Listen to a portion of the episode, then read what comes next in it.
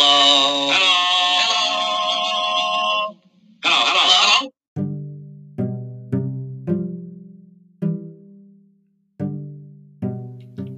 Hey everyone, welcome to Behind the Scenes with Brian. This week is a little bit different. I'm being interviewed on a podcast by Rob Tyson, who runs a podcast called Dig Deep, the Mining Podcast.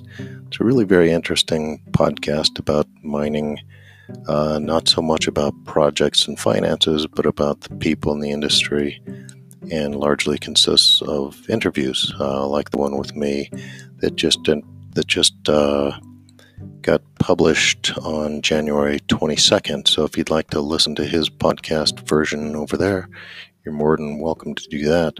Otherwise, stay tuned and you can hear it here.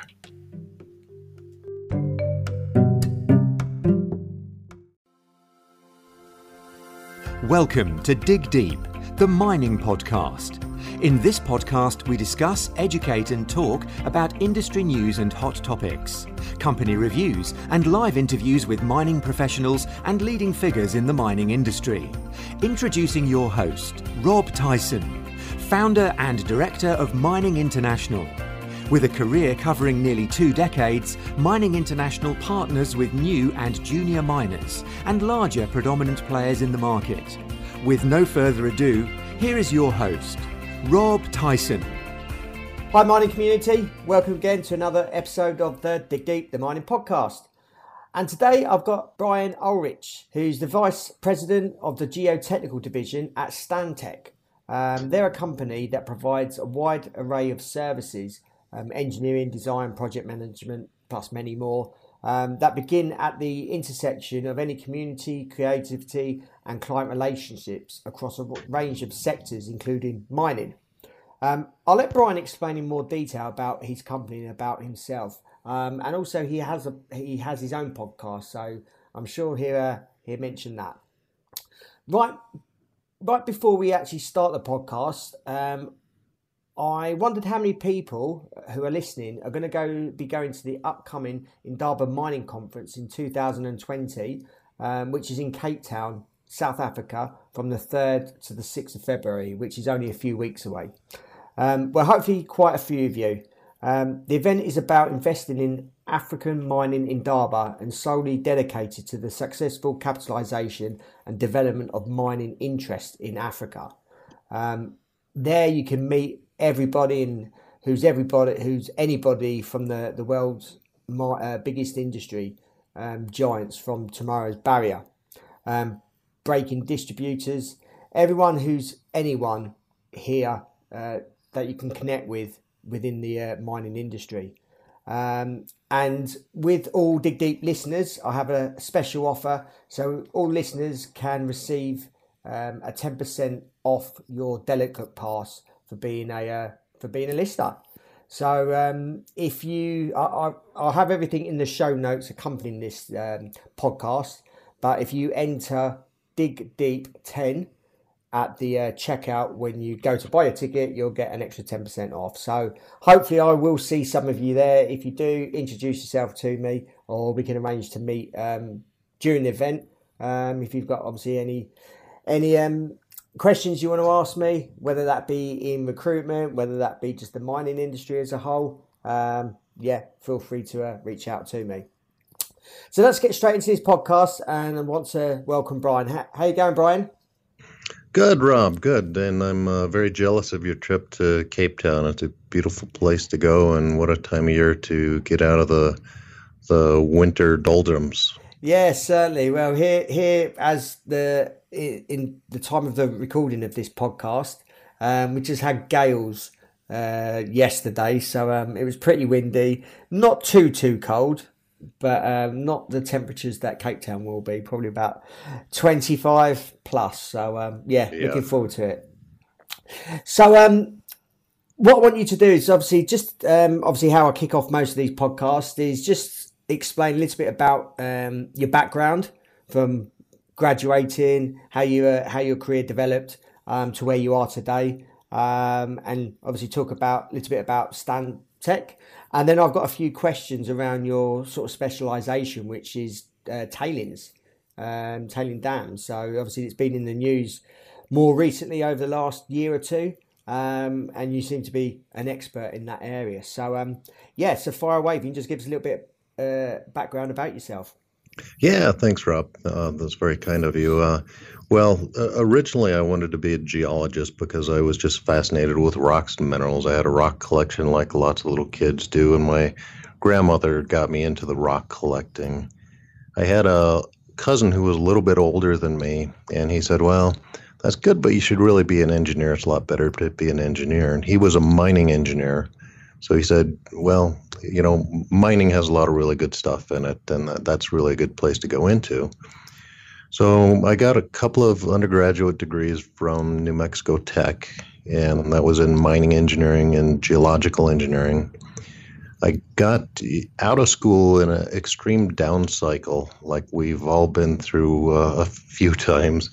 And I was very fortunate to get a job at the U.S. Bureau of Mines. I was in their underground rock mechanics department, and I got a very different exposure to the world uh, un- underground, mostly in coal mining in the western states.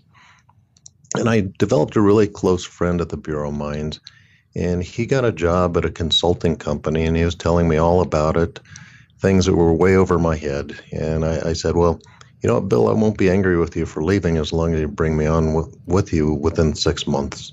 And he did just that. And, and it really surprised me that he, he did that, but it gave me an amazing start to my career uh, in soil mechanics and geotechnical engineering, especially mine waste management. We were a very small company in the beginning. We only had three people. My employee number was three, and that was with a company called Knight Piésold, which uh, globally specializes in mine waste management. And they have other specialties in each of the offices. It might be highways or uh, renewable energy or, or, or something like that. But I was always in the mine waste management and geotechnics. And uh, a l- little bit into my career, my boss asked me, he says, Brian, wouldn't it be fantastic if you could get a, a, a master's degree? And I said, yeah, that, that would be really great. But if I stuck around here in town, it would take me 10 years to get that degree. And he said, well, why don't you find some place to go away and study? So I found the University of Alberta in Edmonton, Canada. And they had a fantastic program and they had some amazing professors at the time. Obviously, one of the highlights of my professional career was getting that master's degree. And it gave me a completely different outlook on the technical side of the, the work rather than just, um, uh, you, you know, you know what what you learn on the job. So the technical side really helped bolster my career. Um, and I, I, stayed with KP for about three decades before I came over to Stantec uh, a couple years ago. And Stantec, I'm not really speaking on their behalf, uh, but they're a global company, about 22,000 people, where KP has maybe 10% of that. But we do a, a, lot of things. I think everything from golf course architecture to uh, building fully automated m- buildings that turn potatoes into frozen French fries. And, and so we, we do a lot of things. My particular part of the company is pretty small. We have about 800 people worldwide. So we're, we're still within our own particular specialty, a pretty small group.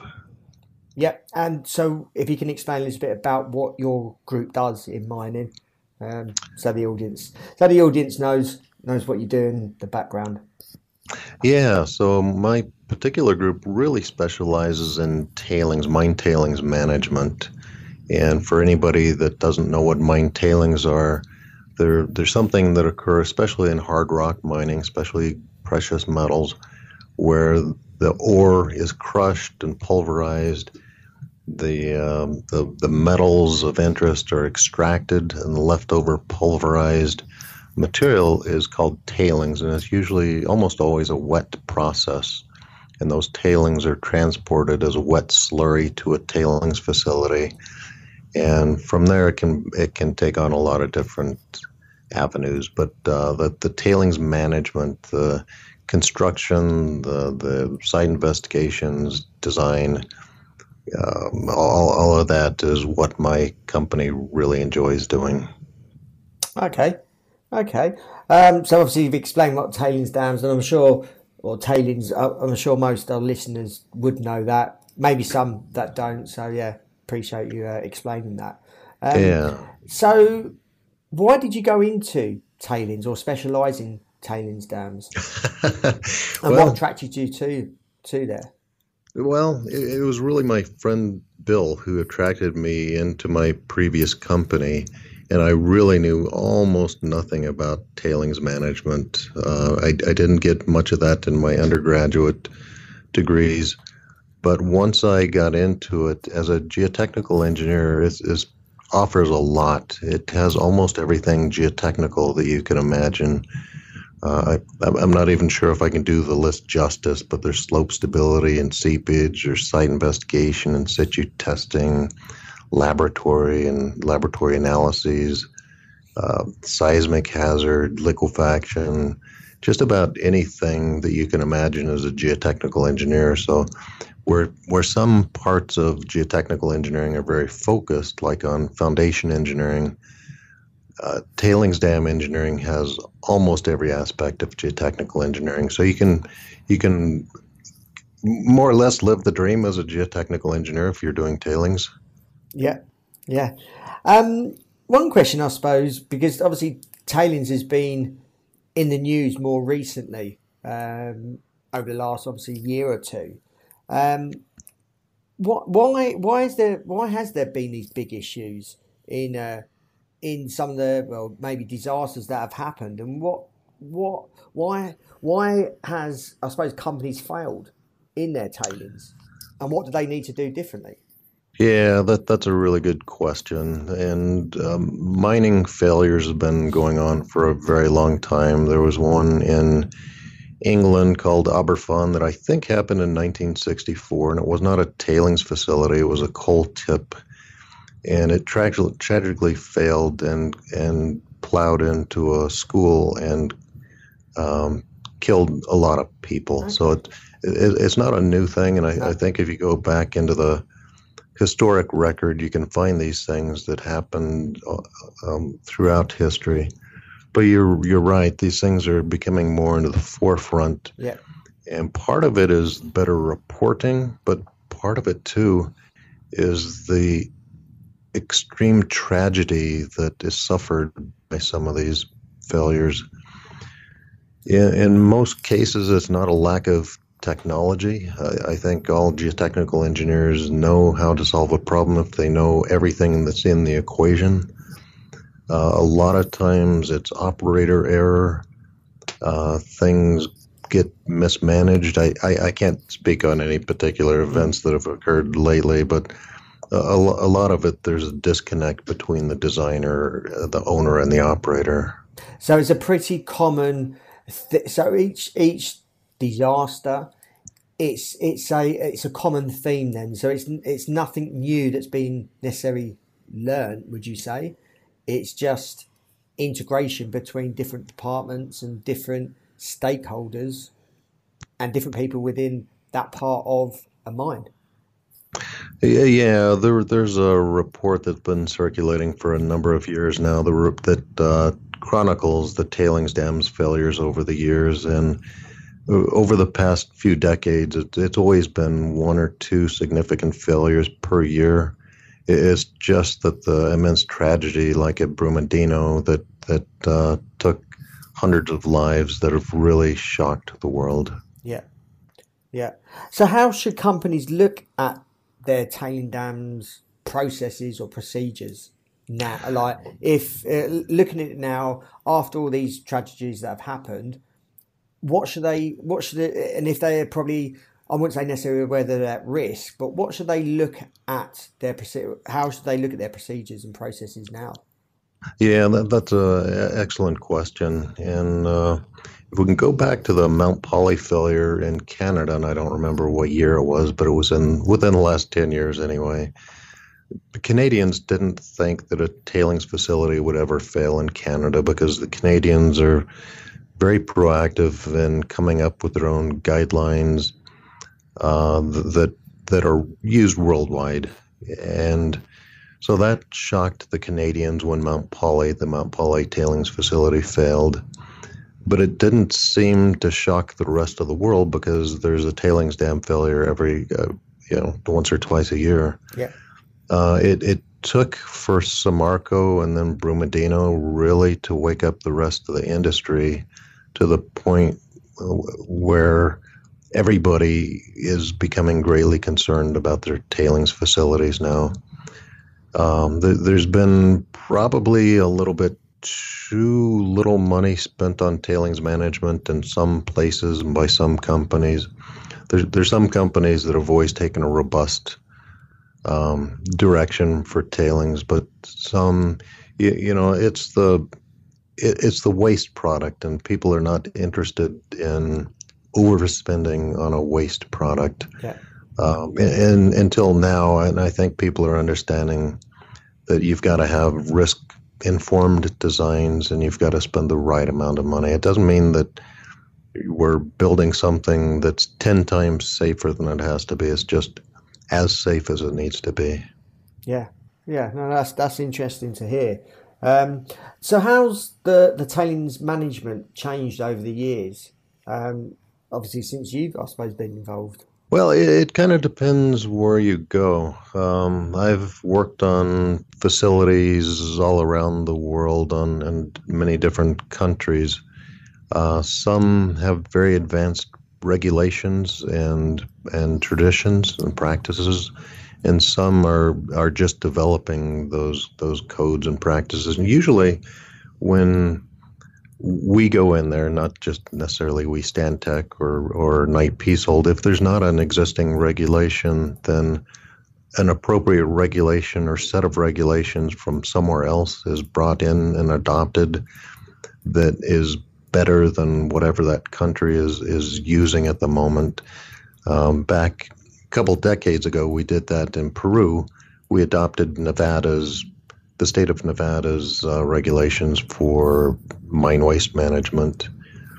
Uh, and, and it is changing in many, many different ways over time. One of the big advances now is what's called filtered tailings. A lot of people call it dry stack tailings. I, I don't like to call it that because it's not dry and it gives you a false impression that it's dry. But if you remember your old coffee your drip coffee maker, yeah. you'd you'd put a paper filter in there, and the water would seep through it, and then you'd have to throw out those coffee grounds. So filtered tailings are more or less the consistency of that wet coffee grounds when you're throwing it away. It could be a little bit drier, but it's not a lot drier than that. Yeah, a, a lot of people think that filtered tailings is the future of tailings management, and maybe it will be one day, but it's certainly not the one size fits all. You know, it's not a silver bullet, and there's no magic solution to every tailings facility. Yeah, and if there was obviously a, a, junior engineer wanting to um, to get into that specialisation, what would attract them to that line of work? And I suppose what kind of skills would they need, or is it a special type of person that would be interested in in specialising in tailings? Ah, good question. So, uh, yeah, first of all, it would be somebody that's really interested in the broad topics of geotechnical engineering, the ones that I mentioned earlier. Yeah.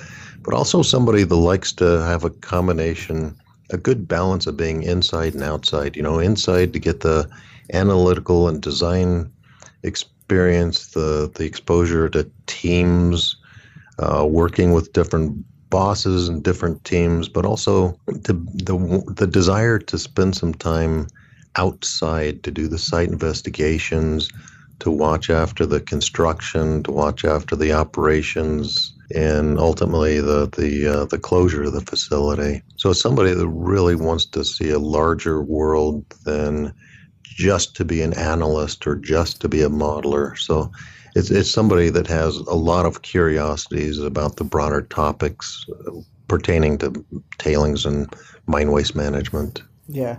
Um, and have you worked on any really good projects that you would like to share, um, and the challenges that you would have you may have faced with a, a tailings project, and how you overcome them? Yeah, uh, I, have I've worked on a. I've worked, yeah. I've, I've worked on a few of those, and one of them I can probably tell you about was in Nicaragua.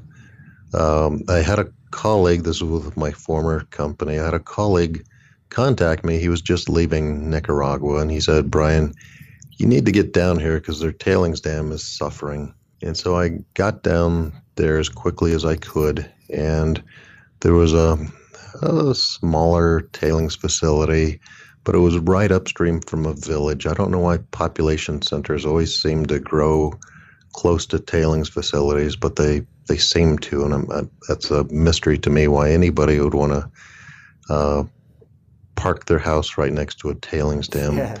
But the, the the crest of the the dam itself had slumped down a couple three meters, and the crest width that was remaining was only about a half a meter wide. It, you you could barely even walk on the crest of the, the dam. Now, fortunately, the the supernatant pond, the the water on top of the tailings facility was a long way away, and the tailings beach um, adjacent to the dam seemed to be fairly stiff. So my assignment from there was to try to figure out how to stabilize the thing. And they didn't have very good design documents. They had a lot of designs, but they didn't seem to have followed the designs to the T.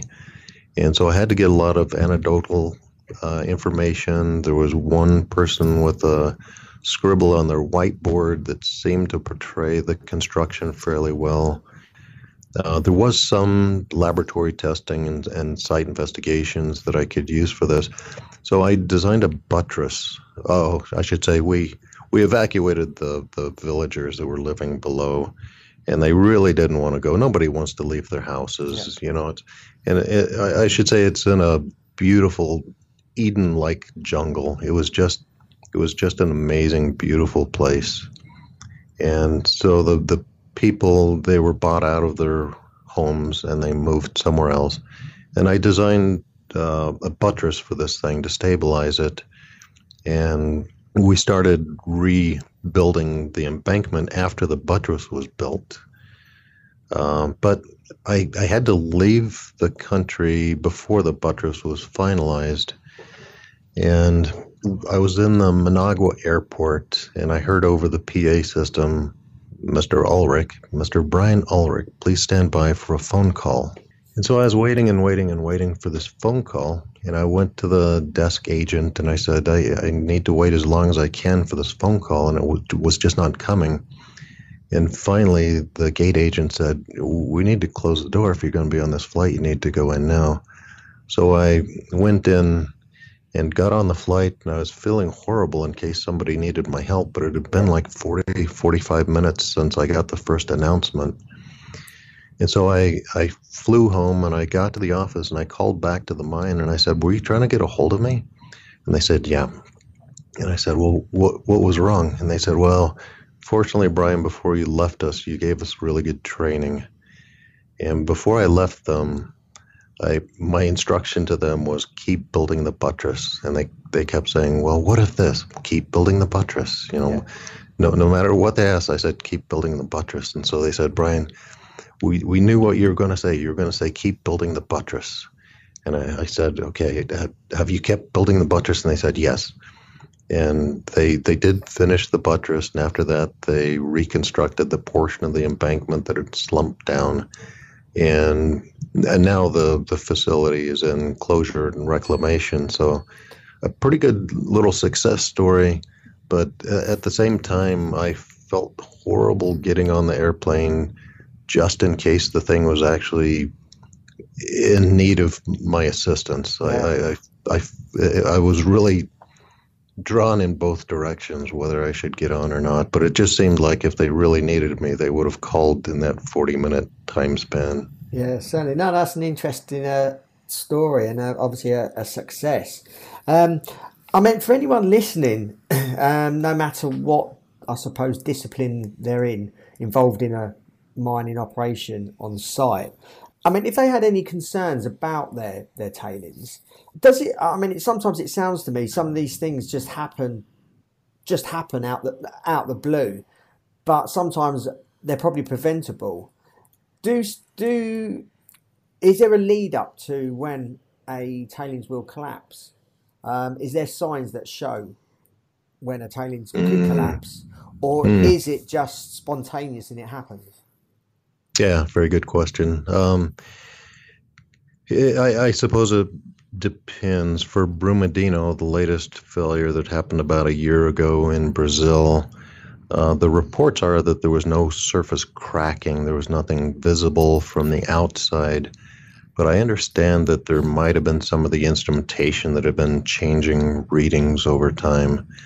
And I, I think I think there's almost always something that's changing if you are looking or listening in the right place, if your instrumentation isn't where it really ought to be, then it might not be telling you what you need to what you need to have. So it's but all data driven then.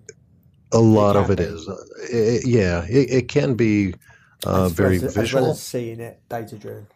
Yeah, I, I worked on a facility in South Africa that had a lot of cracking going on just before it suffered an event. Now, the event in that case, we we changed things around rapidly enough. So the only thing that this event was was a pretty minor slump.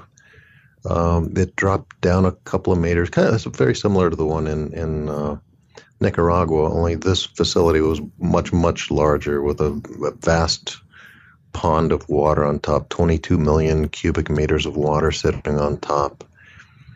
And um, and so in that particular case, there was a lot of surface cracking that could be observed, but that, that's not always the case. But uh, I'm I'm I'm confident that there's something that could be observed either in instrumentation or visually that should give you some indications. Okay.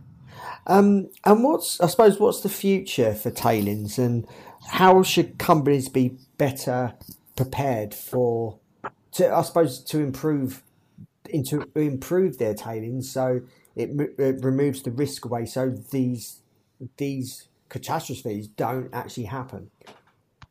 Well, well, there there would be a number of steps. One of them I, I mentioned would be to to develop your designs based on risk. Yeah. And so risk analyses, I think, are going to be a lot more involved, and, and there's going to be a lot more attention paid to them, and especially on how to reduce your risks. But there, there's a lot of lot to be said for innovation. Never stop innovating.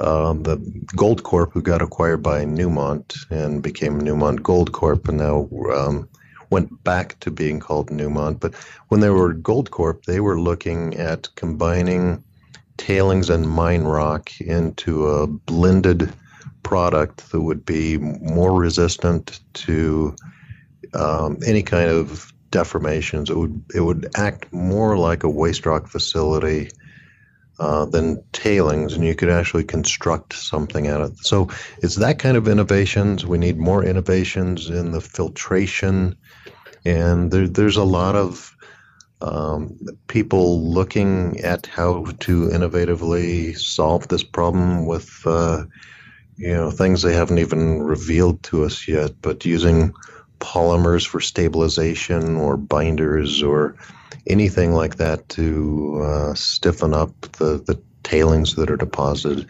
You know, it's it's the it's the innovators that are going to solve the problems of tomorrow. Maybe we already have those in front of us, uh, but we, we need all the the equipment suppliers and all of their developers to keep thinking of how to do things bigger and faster and and and larger because the the mining properties, the mining ore bodies are going to keep getting larger and larger and more complex over time, not simpler and simpler.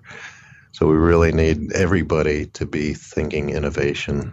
Yeah, I mean, with obviously automation becoming more more apparent within the mining industry, um, and you Yep. obviously mentioned about data. Obviously, you can see physically see if a tailings dam there could be some issues, but obviously also looking at data. So, do you think with automation um, coming more into effect, there's obviously big scope for for automation within the tailings discipline, I suppose.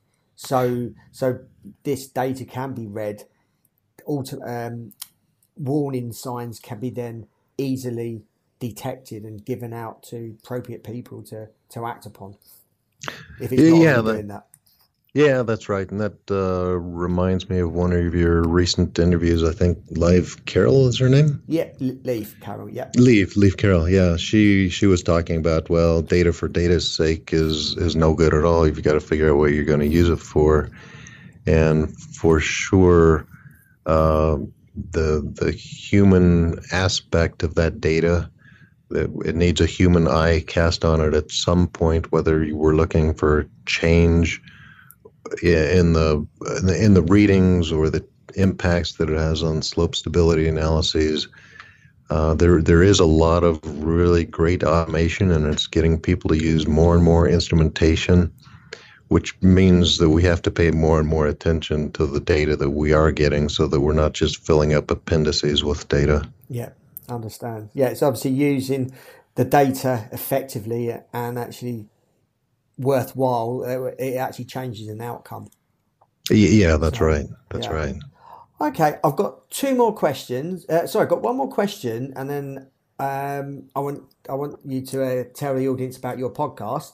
Um, and this question I'm going to start asking every guest that I have on the show. Um, If there was one person you would like to listen to on this podcast, or someone that we must interview, who would that be? You know what? There are so many interesting people in the mining industry. Um, I, for for some reason, the name Rob McEwen is coming to mind. Rob Okay. has been Yeah, he's been one of the f- guys out in the front in the industry. He's always um, innovating and finding ore bodies where nobody's found them before, and kind of leading the charge in um, in investing in gold. And I think he's just a very fascinating person. Okay, yeah, that's certainly uh, certainly a person that I'd be definitely interested in. So uh, yeah, have to do my uh, digging around and um, head, use my headhunting skills to uh, approach him and see if we can uh, see if we would like to do a uh, podcast. So Well, well, I I don't know if it helps you any, but uh, a couple of years ago, I actually had to hang up on Rob. And the, the title of the story is much more fascinating than the story itself. So I was working on a very small project for his company, and he called me while I was driving down the mountains from Vail to Denver. right, And it's a really, really windy mountain road. And I, he called, and I couldn't even understand who he was because it was breaking up so badly. And so uh, after a few moments, I just hung up on him. So that's that's the real story. Was I couldn't even tell who it was. the title of the story, I hung up on Rob McEwen, is a, is a much better story. yeah, certainly is, certainly is, and something to remember. Yeah. Um, yeah, so I wonder if you can tell the audience about your podcast because obviously I take it some would like to uh, like to hear more hear more from yourself. Yeah, sure. That, that's great. And you can always find me on LinkedIn, Brian Ulrich, B R Y A N U L R I C H.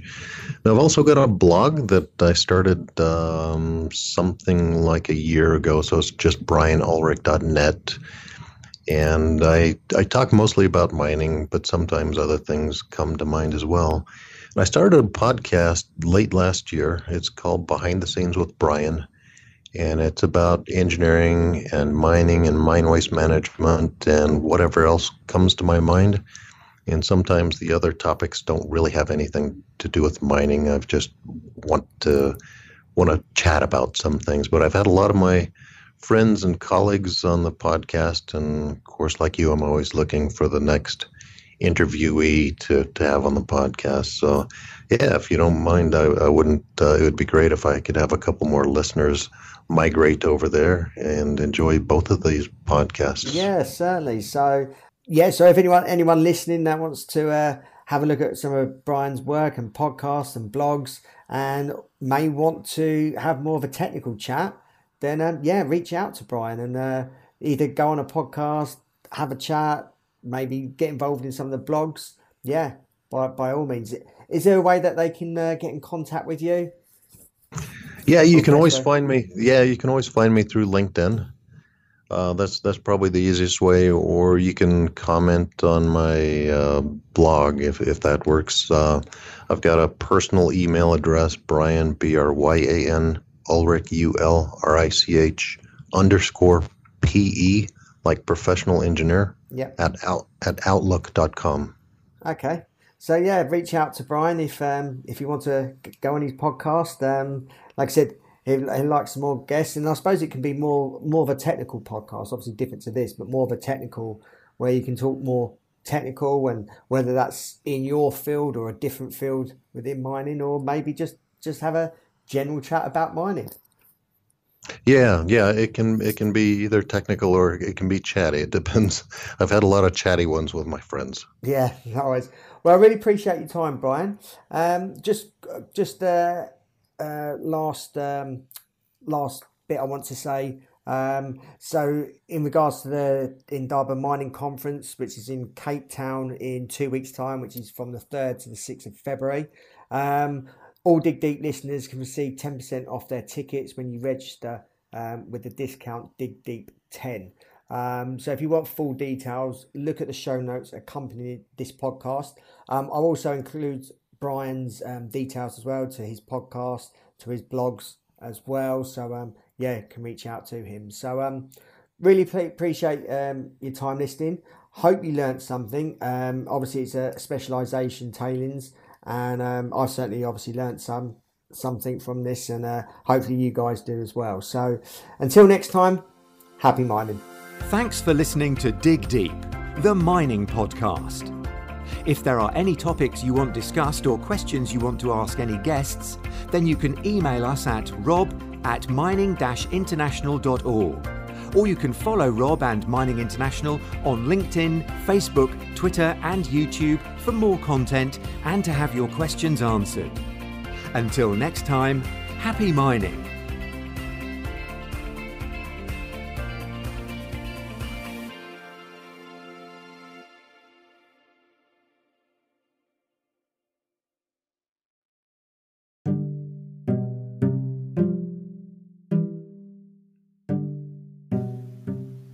Well, that's it. I'm Brian, and this is Behind the Scenes with Brian. Until next time, keep on rocking.